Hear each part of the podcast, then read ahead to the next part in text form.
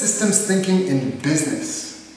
So systems thinking is kind of workflow processing. Systems thinking is understanding all the pieces in play and how they're connected in the relationships and to what degree.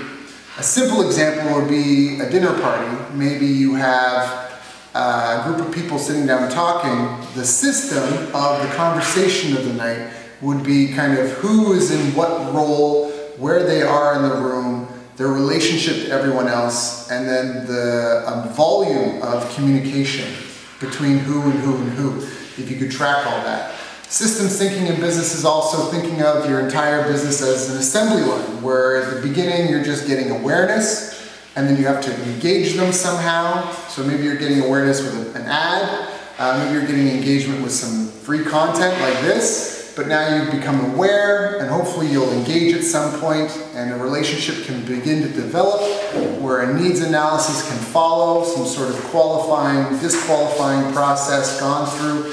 And then if there's a, a problem that needs to be solved, uh, you know, then a sale can be made and move forward. So systems thinking in business is that process of what has to happen for the customer journey and then all the moving pieces around it. You know, like again, if you've got an online store, getting the graphic made to put on the store is only one part of the process. So it's part project management, but it's also just kind of mapping it all out and saying, what is the 80-20? What is the critical success path here? What are the critical few things that have to get done in order to, to achieve the end result? And then what are all the extras on top?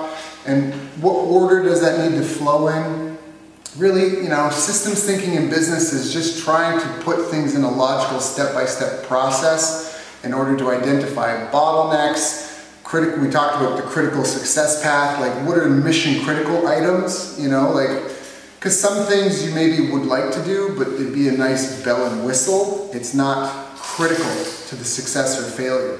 So you really want to be able to map out everything and figure out over time, what does this look like? Not just over time in terms of aging, but a client relationship. You know, our relationship. You're watching this video. This is the first step. If you've never met me, hi, I'm Daryl. Nice to meet you. That is the first step in the process. And the systems thinking would be about how do I go from just being a stranger you just met to actually becoming someone you know, like, and trust, to actually building a friendship with you to determine whether we want to work together or not, or if you even have something I can help with and then going from there. So systems thinking is really critical in everything that you do. Even if you are an athlete, you need to figure out what needs to come first, second, and third, and how do they how do they integrate into the process that you're hoping will take you to your goal, right? If I'm an athlete but I'm drinking every morning and night, is that going to benefit and help me reach my goals? Probably not. So being able to understand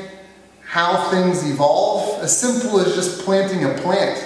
You know, step one, you have to put the seed in the soil, right? I'm, again, I'm already skipping steps. Maybe you have to prepare the soil first.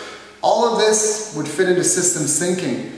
And the purpose of the system thinking is to help you try to understand the whole situation so you can make better decisions and not miss anything, not leave anything critical out. If you'd like to learn more, you can go check out my website at bestbusinesscoach.ca.